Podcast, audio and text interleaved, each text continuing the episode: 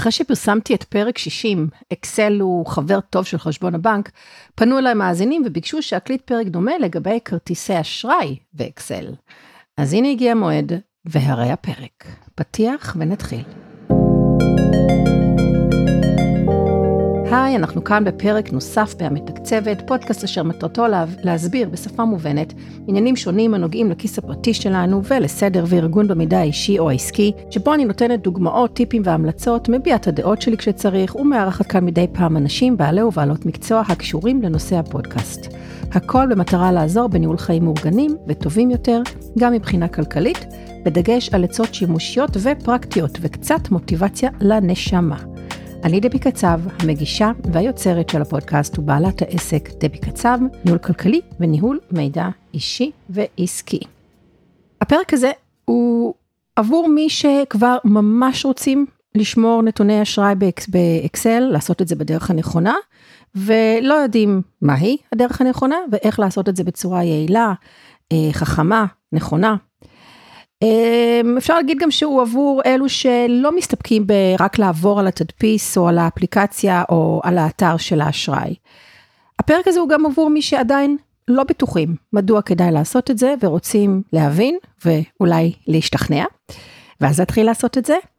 ואז ההפך הוא שהפרק הזה כנראה לא ידבר אל מי שלא מעוניינים בכלל לעבור על תנועות האשראי, או שמספיק להם להציץ בתדפיס החודשי, או במסך של האפליקציה, או באתר.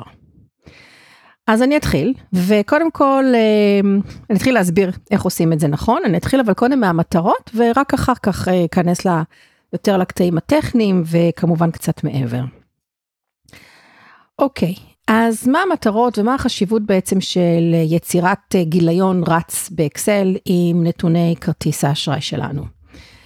אז הפעולה הזאת, וזה שיהיה לנו כזה גיליון, כזה קובץ, נותן לנו, אמ, הקובץ הזה נותן לנו המון מידע שימושי, וגם יש לו יתרונות אחרים שלא קשורים רק לכוח של אקסל.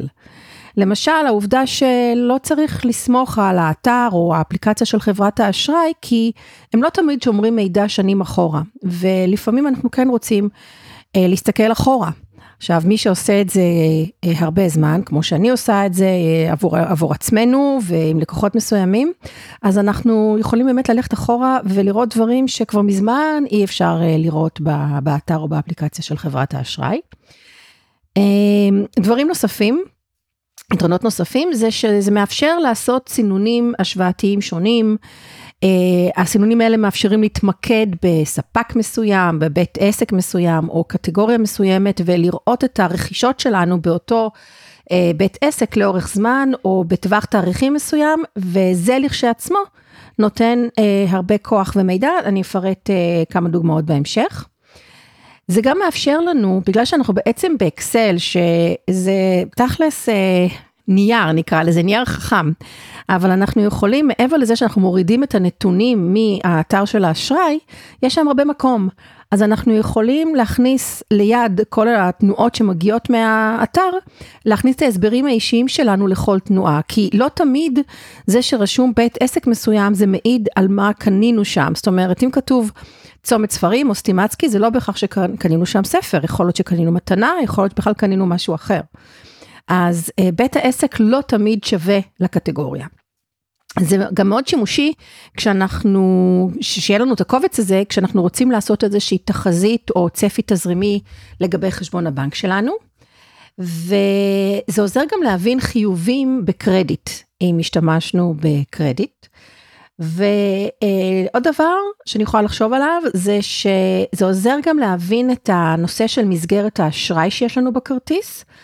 ואם אה, אנחנו מגיעים למילוי שלה בשלב מסוים, בחודש מסוים, אז אנחנו יכולים ממש לשבת ולחשב מתי היא תתפנה ובכמה, ממש לעשות חישוב חודשי של מתי המסגרת תתפנה, או להחליט שאנחנו מפנים אותה, כן, אפשר גם uh, לסגור אותה במהלך החודש, לסגור את החיובים ואז לפנות מסגרת אשראי, אבל ברגע שזה באקסל, מאוד מאוד קל לעשות את החישובים האלה.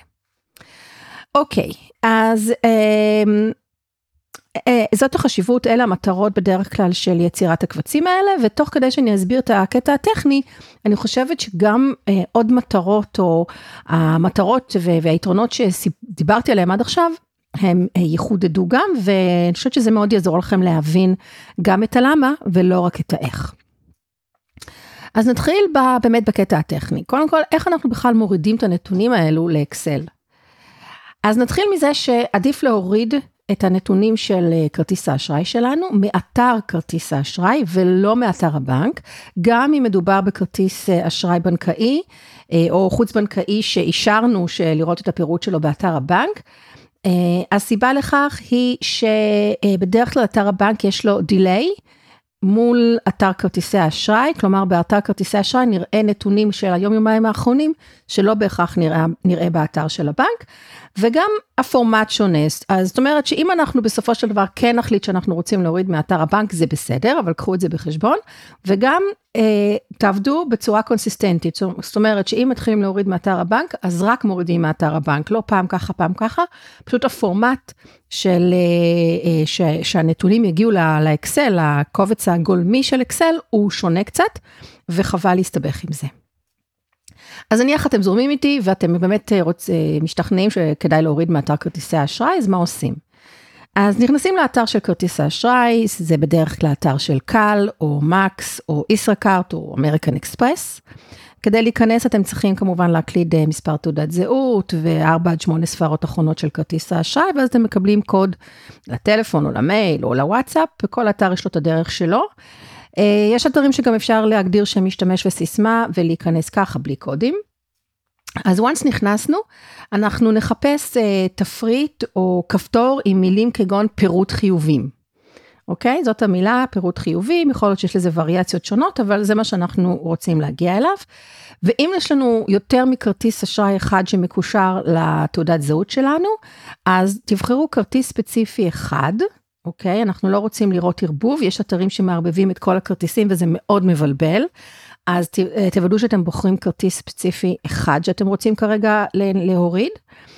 וכשזה מגיע לבחירת המועד שאנחנו רוצים לראות את כל החיובים, כמובן קודם כל אנחנו נראה את החיובים על המסך.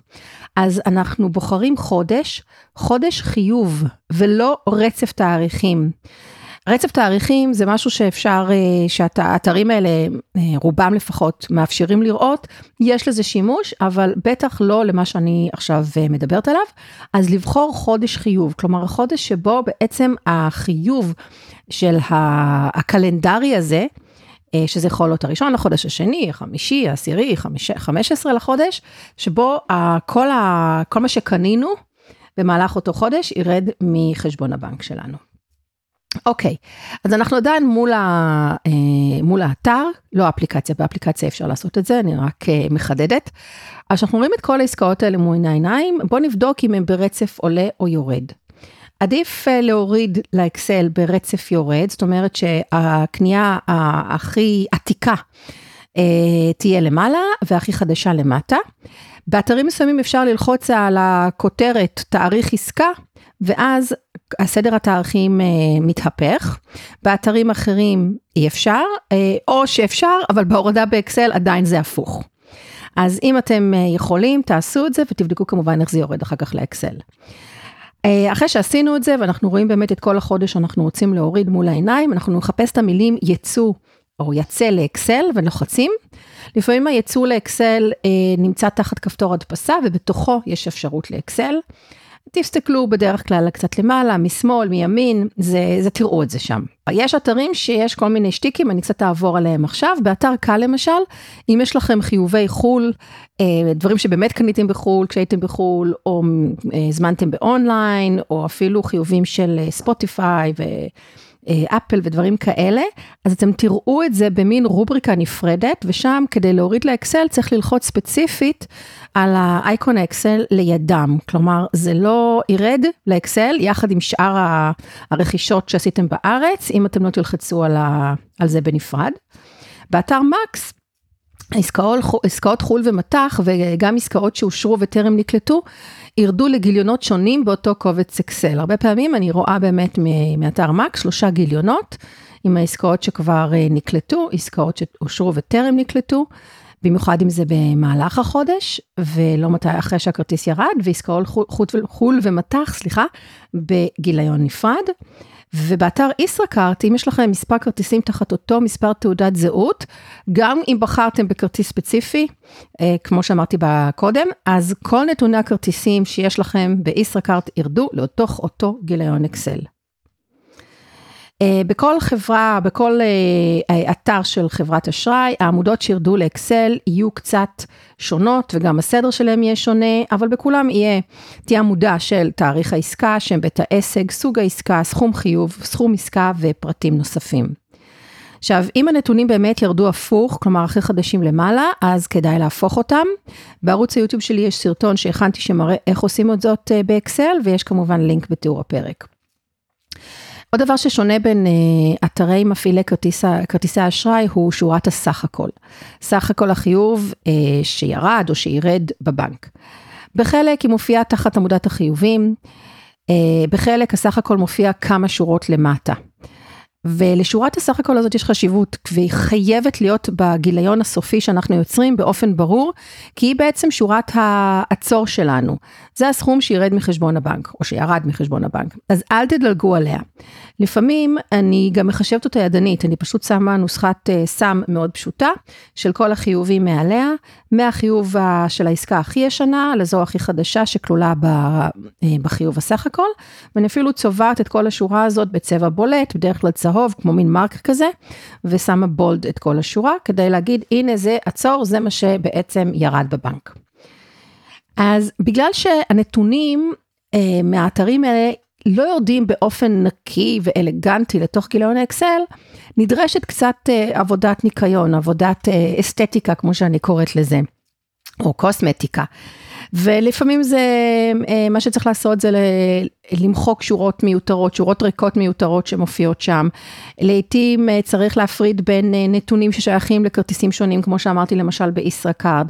לעתים צריך לפתוח תאים שהם ממוזגים, ותאים ממוזגים זה לא דבר טוב, תכף אני אסביר. אז מצד אחד, אנחנו רוצים להתעסק כמה שפחות עם הנתונים שיורדים, כלומר אנחנו לא רוצים לשנות עמודות או למחוק עמודות בכלל, בכלל, בכלל.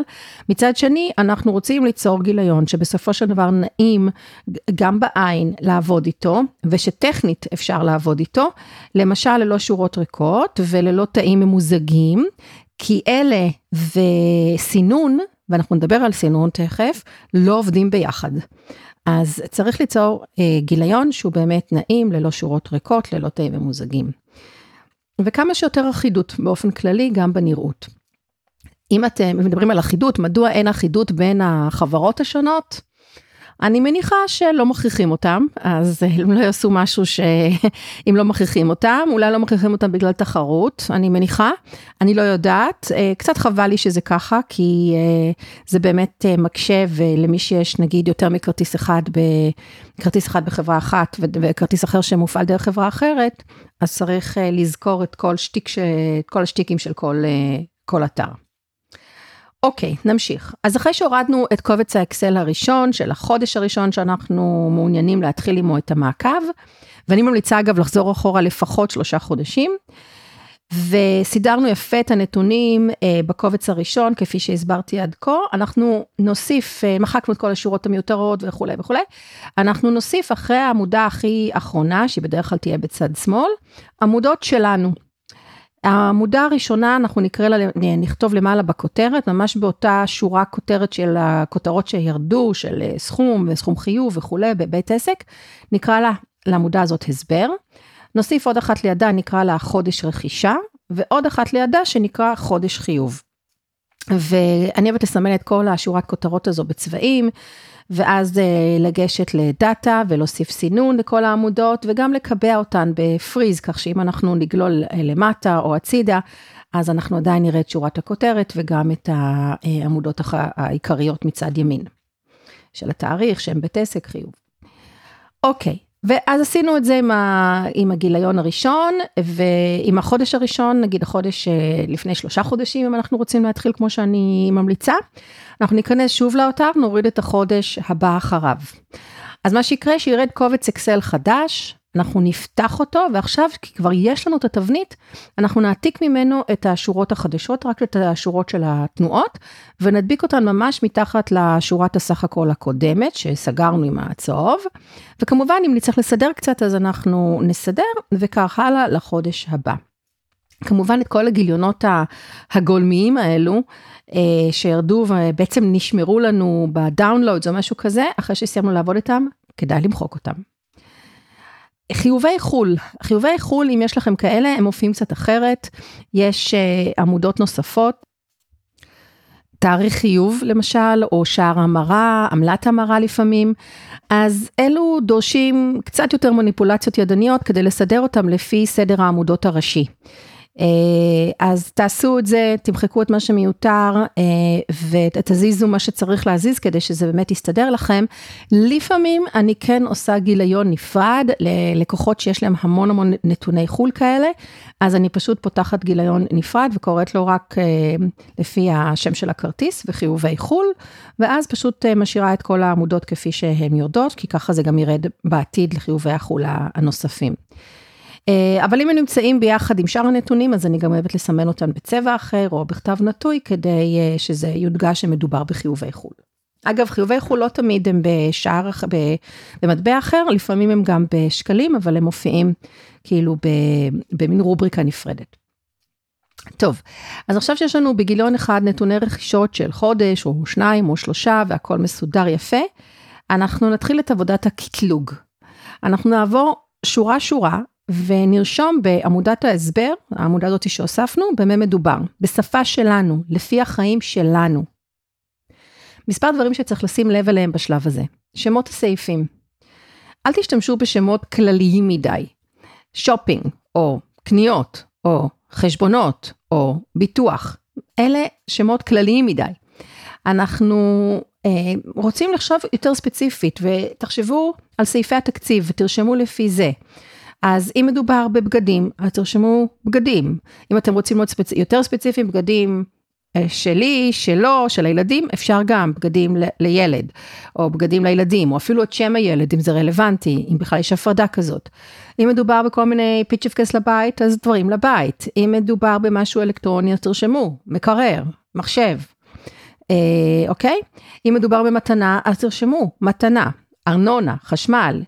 אם זה ביטוח, אז ביטוח חיים של יוסי. עכשיו, בגלל שמדובר באקסל, אתם יכולים בעמודה נפרדת, אחרי חודש החיוב, שזו העמודה השלישית שהוספנו, אפילו להוסיף עוד הערות משלכם. אם אתם רוצים להיות יותר ספציפיים, לכתוב נגיד, ב, אם זה מדובר בסטימצקי שקניתם שם מתנה, אתם יכולים לכתוב אה, למי הייתה המתנה, אוקיי? כמה שיותר מידע שאתם תוכלו אחר כך לזהות, בעצם לספר את הסיפור שלכם, אוקיי? לא רק אה, נגיד דברים לבית, אתם רוצים לכתוב ספציפית שקניתם סכו"ם, אז תכתבו בצד סכו"ם חדש לחג, או מה שזה לא יהיה.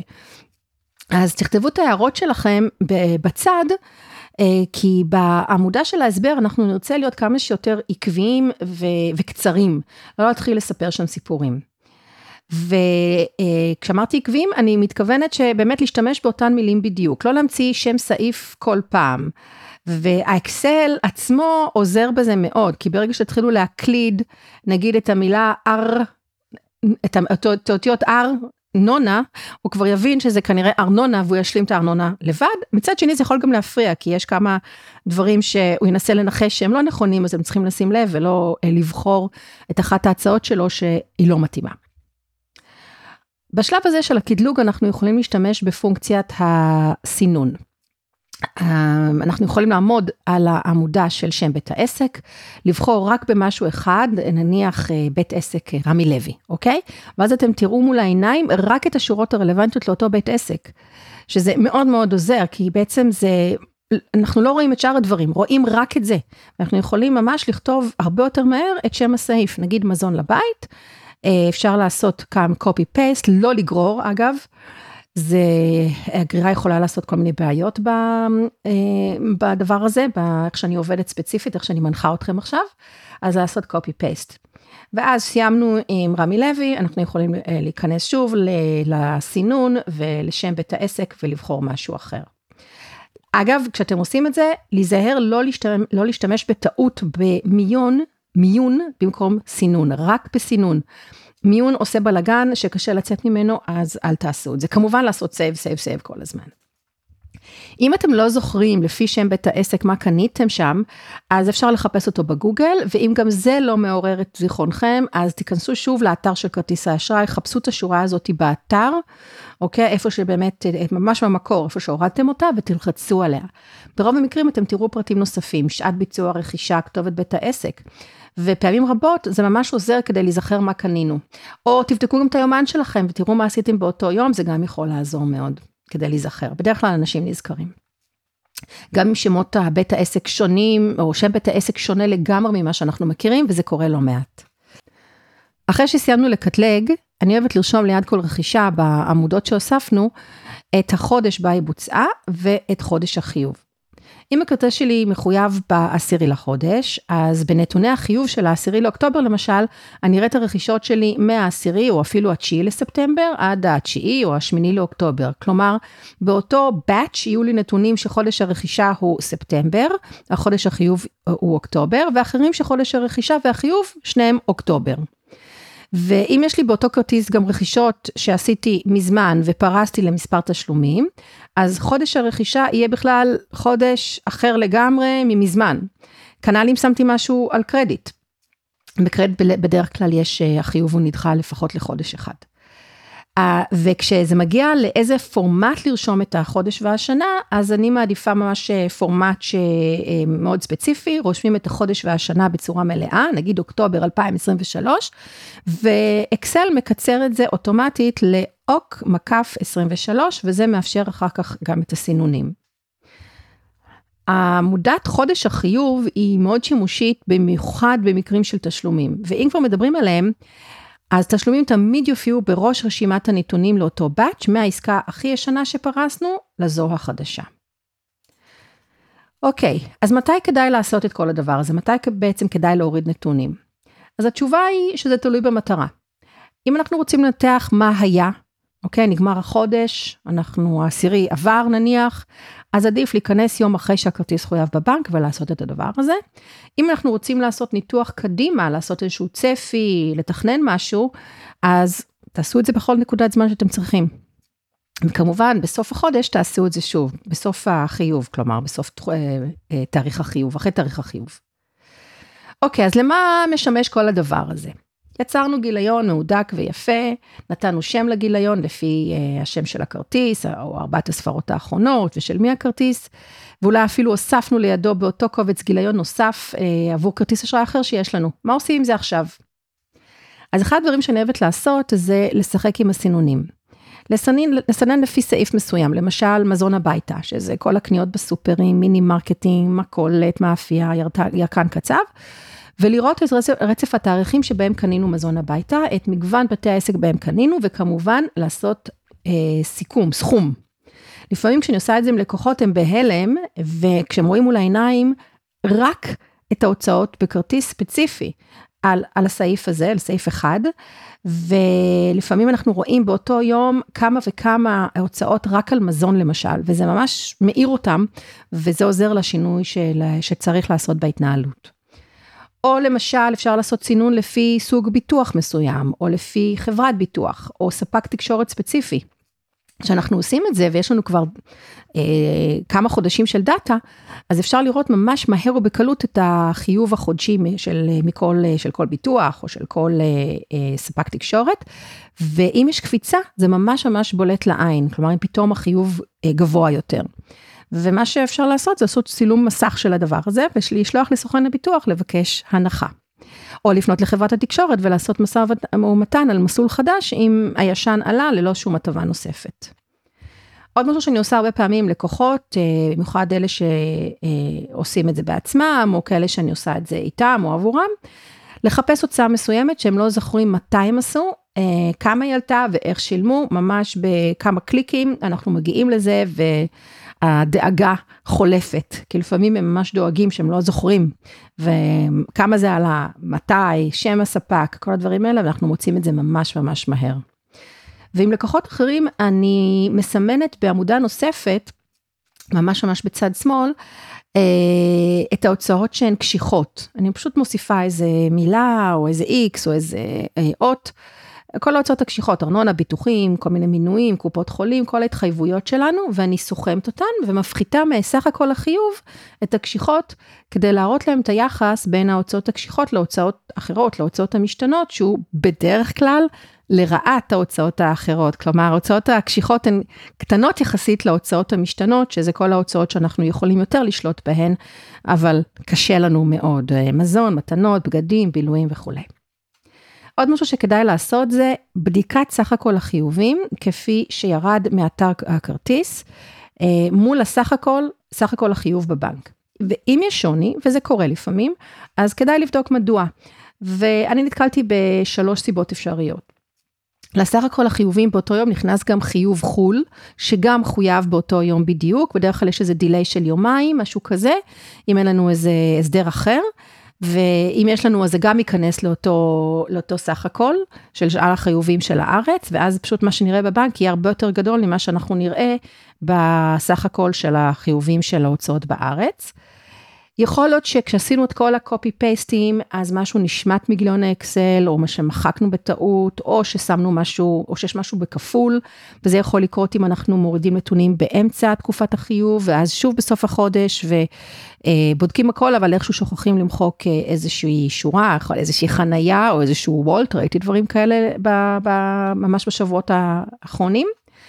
או אם הגדרתם סכום קבוע שירד כל חודש מהכרטיס, מה שנקרא סל מצטבר או מתגלגל, אז כמובן מה שירד בחשבון זה מה שאתם הגדרתם ולא מה שבעצם קניתם באותו כרטיס באותו החודש. ואפרופו סל מצטבר, הורדת הנתונים ככה לאקסל עוזרת לנו גם להבין טוב יותר את העלות של הסל המצטבר, כי יש לתענוג הזה מחיר והוא גבוה, הריבית, וכשאנחנו רואים את זה ממש ככה, אז זה נותן לנו, כי מופיעה שורה של ריבית. כן, בדרך כלל רואים את זה ממש בנפרד. אז זה נותן לנו מוטיבציה לסיים עם זה כבר, לשלם את כל מה שהצטבר שם ולמחוק את הסל הזה ולסיים עם התענוג המפוקפק הזה. אוקיי, לקראת סיום, אה, בואו נראה, כן, הפרק קצת, קצת התארך, אבל אה, אני חושבת שהדברים האלה היו חשובים ההסבר הזה. זה קצת קשה להבין את זה, אני יודעת, אה, רק מלשמוע את זה, אבל תנסו. אז כמה דברים. עם כרטיסי דביט אפשר לעשות אותו דבר, כלומר אפשר גם ליצור גיליון כזה, רק שכאן אין שורת סך הכל. בנוסף לשמירת הנתונים באקסל, אני ממליצה לשמור גם את התדפיסים החודשיים, הקבצי PDF, שגם אותם ניתן להוריד מהאתר אה, של הכרטיס. והסיבה היא שהם קבילים בבית משפט, אם אי פעם חלילה תצטרכו, בעוד האקסל שלנו, לצערי, אינו קביל. עכשיו, למי שמתקשה ליצור קובץ כזה, יש לי שירות שאני יכולה לתת לכם. אה, שולחים לי, כמובן אחרי שיוצרים איתי קשר, אני אנחה אתכם לשלוח לי למייל קבצי אקסל גולמיים של שלושה חודשים, ואני יוצרת את הגיליון הראשון עבורכם, ותוך כדי היצירה אני מקליטה את עצמי ואת הקול שלי ואת המסך בווידאו, ושולחת לכם גם את הקובץ המסודר וגם את הסרטון. אז הסרטון הוא נועד כדי לעזור לכם להמשיך לעשות את הדבר הזה לבד, שאני רוצה שתהיו עצמאים הרי.